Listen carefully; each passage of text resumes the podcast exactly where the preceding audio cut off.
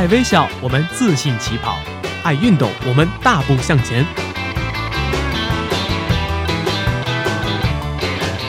在这里，我们为梦想一起拼搏；在这里，我们为生活增添激情；在这里，我们用电波诠释体育，解说最实用的竞技技巧，报道最火热的体育赛事。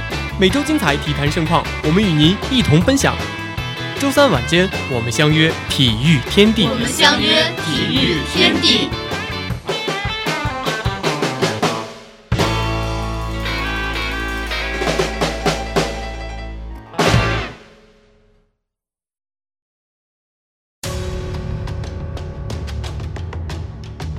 大吉大利！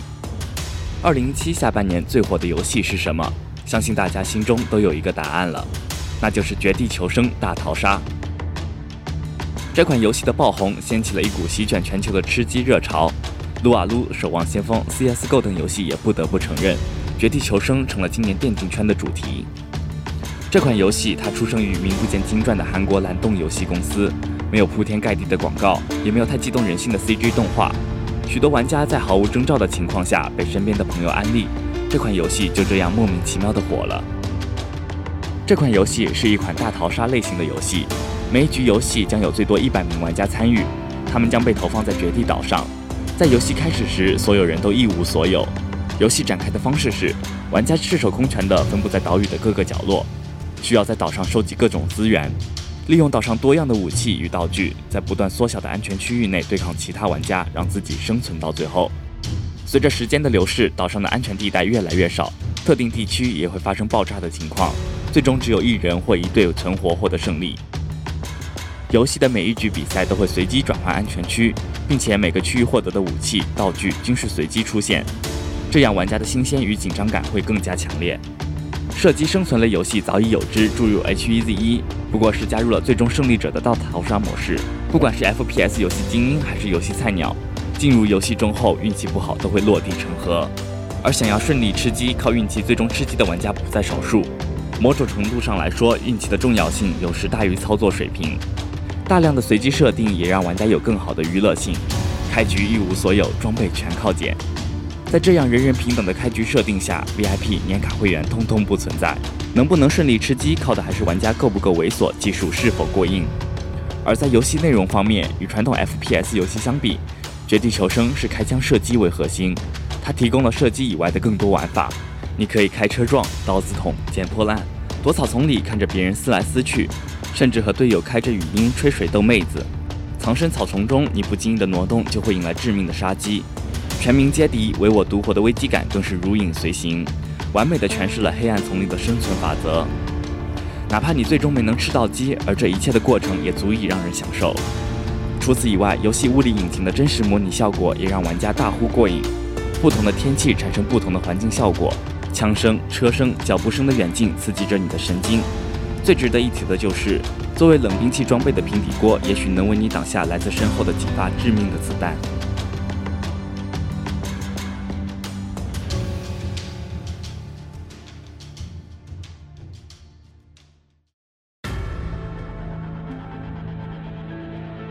这种独特的游戏 IP 瞬间让《绝地求生》攻占了各类游戏高地。各个游戏俱乐部专门设置了绝地板块，成立了战队。各大直播平台也将《绝地求生》放在了最主要的板块。甚至各个其他的游戏主播，例如撸啊撸的、守望先锋的游戏主播，为了保持热度，也纷纷转战《绝地求生》。这个游戏虽然火，但是由于蓝洞自身实力不够，即便微软公司为它做了优化，自身却还存在着许多不足。而游戏的火热让外挂盛行，甚至是可以说是猖獗了。各类高科技战士可以实现自动瞄准啊，子弹拐弯穿墙爆头啊，有着逆天的移动速度，跑得比汽车还快。带着玄学功能的乾坤大挪移，将物品移到跟前或将敌人移出房子。更为搞笑的是，还出现了橡皮超人挂，可以将手伸出掩体打人。还存在着变身挂，游戏人物能变身成巨大的枪支，甚至是手雷，让人啼笑皆非。许多玩家将其称为程序员的狂欢，但是说到底，外挂还是一种作弊手段，被人们所深恶痛绝。近期最大的热点事件就是斗鱼一哥卢本伟在《绝地求生》游戏中开挂遭实锤。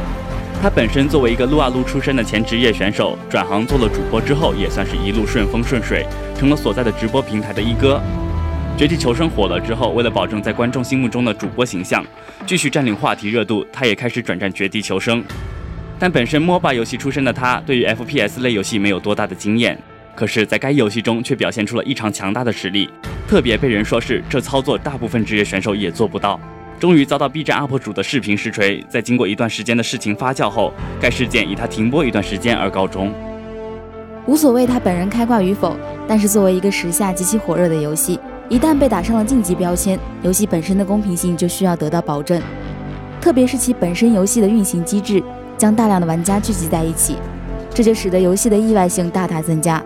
不论是职业选手还是技术主播，都有可能被来自天外的一枪给上致命一击。而一个外挂的存在，会让游戏失衡到什么程度呢？举一个简单的例子来说，一个简单的透视就可以让人无忧无虑的前进，不必担心草丛中跳出一个全副武装的敌人。或者是背后给人打了黑枪，如果加上了自动瞄准，敌人无所遁形的同时，就意味着不能露头，否则就是一个字死。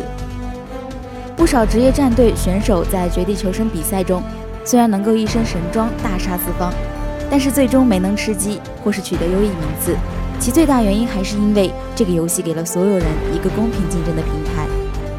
你永远不知道队友和子弹到底哪一个先来，而这种意外性最是其魅力所在。那种跑毒时的紧张刺激，简直让人欲罢不能。大吉大利，今晚吃鸡！二零一八来临之际，希望电子竞技能够带给大家更多的惊喜。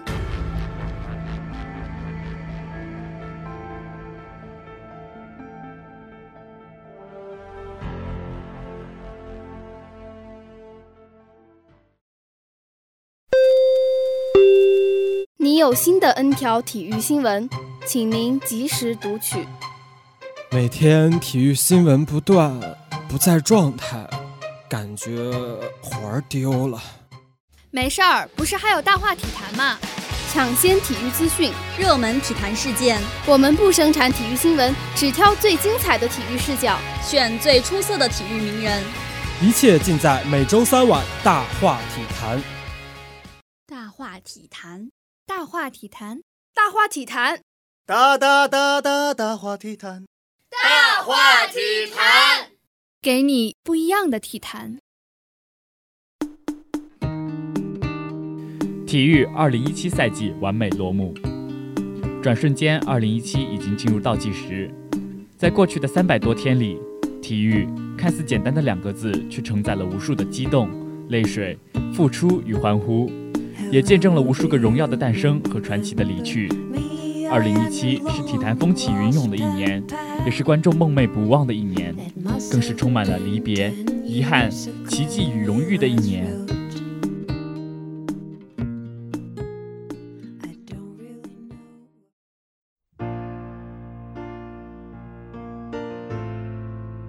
二零一七是别离的一年，拜仁的两位功勋级老将拉姆和阿隆索正式退役。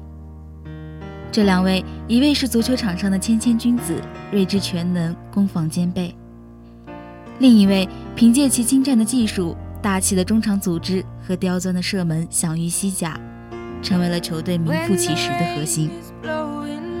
而足坛另一位传奇安德利亚·皮尔洛，同样选择在2017告别球场。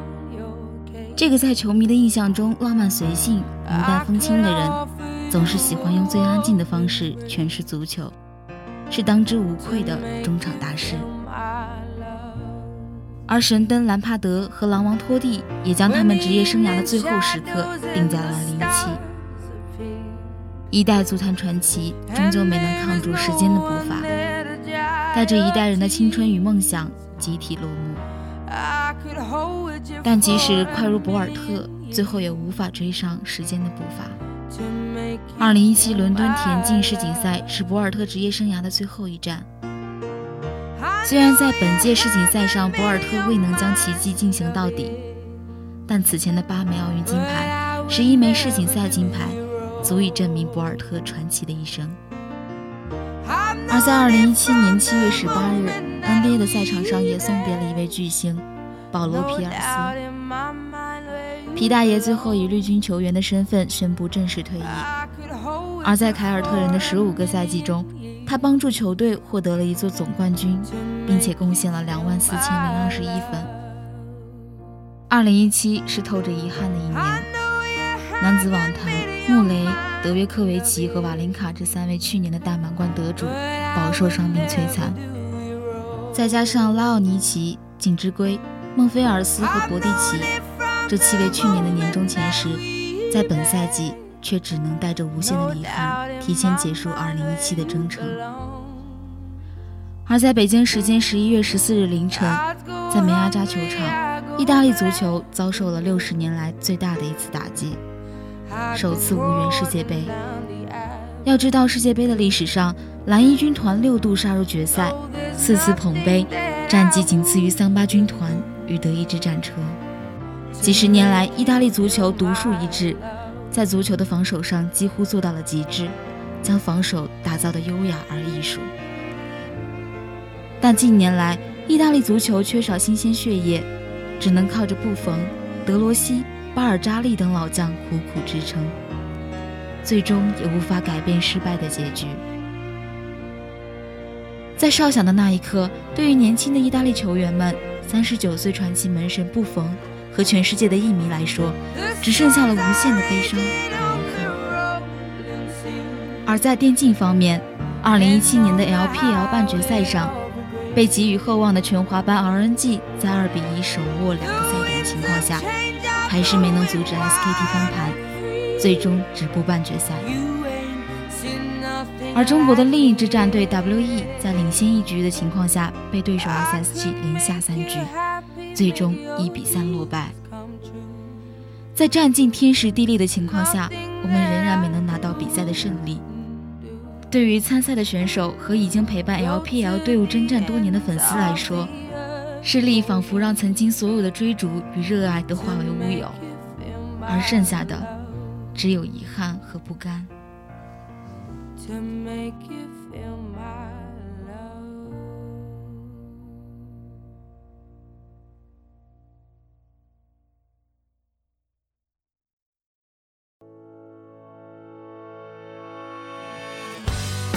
虽有遗憾，但2017同样是充满惊喜与奇迹的一年。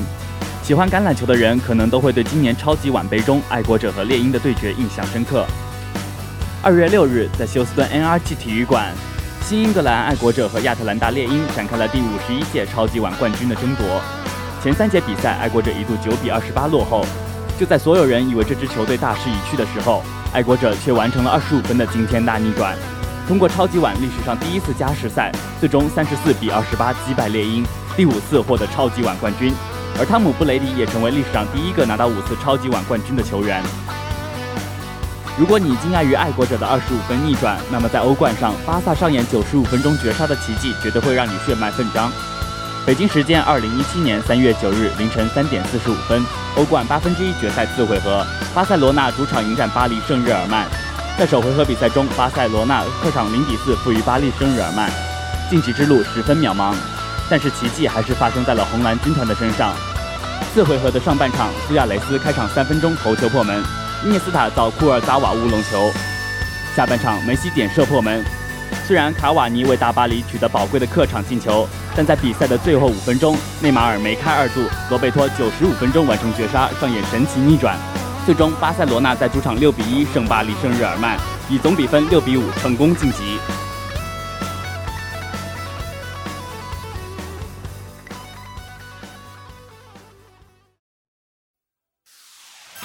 告别、遗憾、奇迹只是段简单的前奏，荣耀才是二零一七体坛真正的旋律。接下来，就让我们一起重温一下二零一七体坛的精彩瞬间。一月二十三日，二零一七斯诺克大师赛结束了全部赛程。奥沙利文以大比分十比七击败佩里，再次蝉联了大师赛冠军。二月二十日，东西部全明星对抗赛上演，西部队以一百九十二比一百八十二击败东部队，安东尼戴维斯砍下五十二分十篮板，当选全明星 MVP。三月二十三日，在长沙贺龙体育场世预赛第六轮，国足凭借于大宝的进球一比零战胜韩国。四月七日，CBA 总决赛开始了第四场的较量。最终，新疆队一百一十七比一百零九战胜广东宏远队，以总比分四比零拿下总冠军，成为 CBA 历史上第六支冠军球队。五月则是足球的盛宴，皇家马德里、拜仁慕尼黑、摩纳哥、尤文图斯和切尔西分别称王西甲、德甲、法甲、意甲和英超五大联赛。六月的重头戏依旧是足球。六月四日，第六十二届欧冠决赛正式打响，最终皇家马德里以四比一战胜尤文图斯，将欧冠夺冠纪录改写为十二冠。而在六月十日，法国网球公开赛展开了女单决赛的争夺，拉脱维亚新星奥斯塔彭科以总比分二比一击败了罗马尼亚名将哈勒普，职业生涯首度问鼎法网女单冠军，成为继零八亿万诺维奇后又一位二十岁的大满贯冠军得主。七月二十六日，在二零一七年布达佩斯世锦赛一百米仰泳决赛中，中国选手徐嘉余以五十二秒四四力克群雄，获得冠军。这是中国选手在男子仰泳项目上获得的第一个世界大赛冠军。八月二十二日，二零一七世界斯诺克中国锦标赛在中国广州正式结束，最终来自比利时的小将布雷切尔凭借出色的发挥，在决赛以十比五战胜了肖恩·墨菲，夺得冠军。九月八日，中国第十三届运动会在天津市顺利闭幕。九月九日，在女排大冠军杯第四轮比赛中，中国女排提前一轮夺冠，时隔十六年再夺大冠军杯冠军。十月二十九日，乒乓球女子世界杯决赛在加拿大举行，中国球员朱雨玲战胜队友刘诗雯，夺得冠军。十一月十一日，二十八岁的中国女子高尔夫选手冯珊珊在蓝湾大师赛夺冠。这次夺冠使得冯珊珊成为中国体育史上第一位登顶世界第一的高尔夫选手。十一月十九日，世界羽联超级系列赛中国公开赛进入收官日，最终成龙二比一力挫安塞龙，夺得中国公开赛男单桂冠。十一月二十日，ATP 年终总决赛在英国伦敦落下帷幕，来自保加利亚的赛会六号种子迪米特洛夫以总比分二比一战胜戈芬，职业生涯首度捧起 ATP 年终总决赛的冠军奖杯。十二月十九日，湖人队退役了科比布莱恩特八号、二十四号两件球衣，科比将成为湖人队史第十位退役球衣，也是 NBA 史上首位同时退役两件球衣的球员。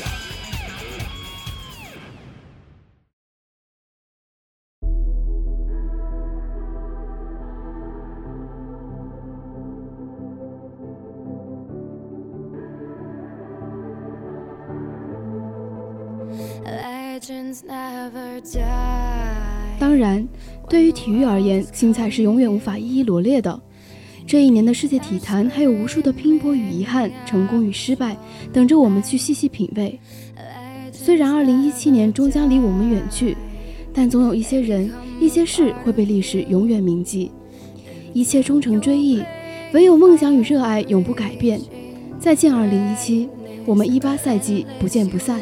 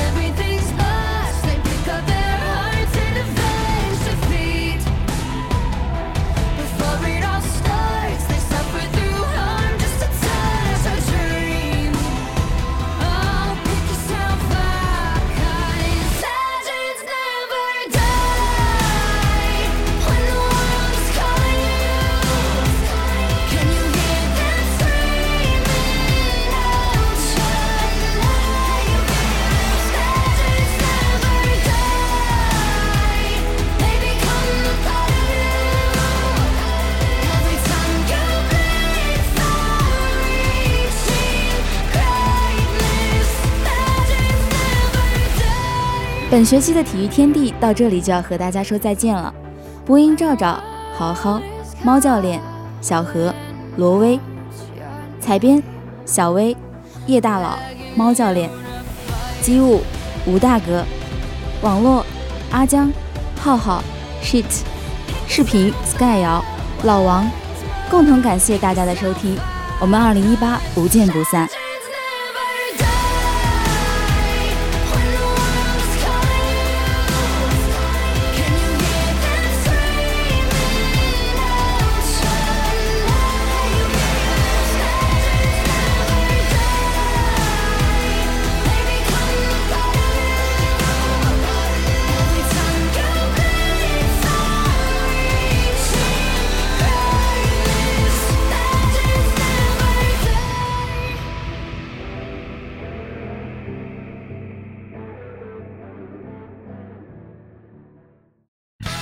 来是本周精彩赛事预告。篮球方面，十二月二十八日，NBA 常规赛继续进行。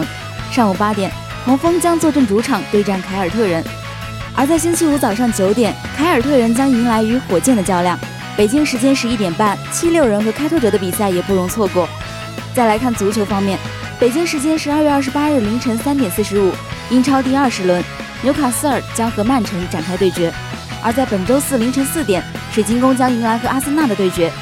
最后再来看看意甲的比赛，本周四凌晨三点四十五，意大利杯四分之一决赛，AC 米兰迎战国际米兰，双方会有怎样精彩的表现？敬请期待。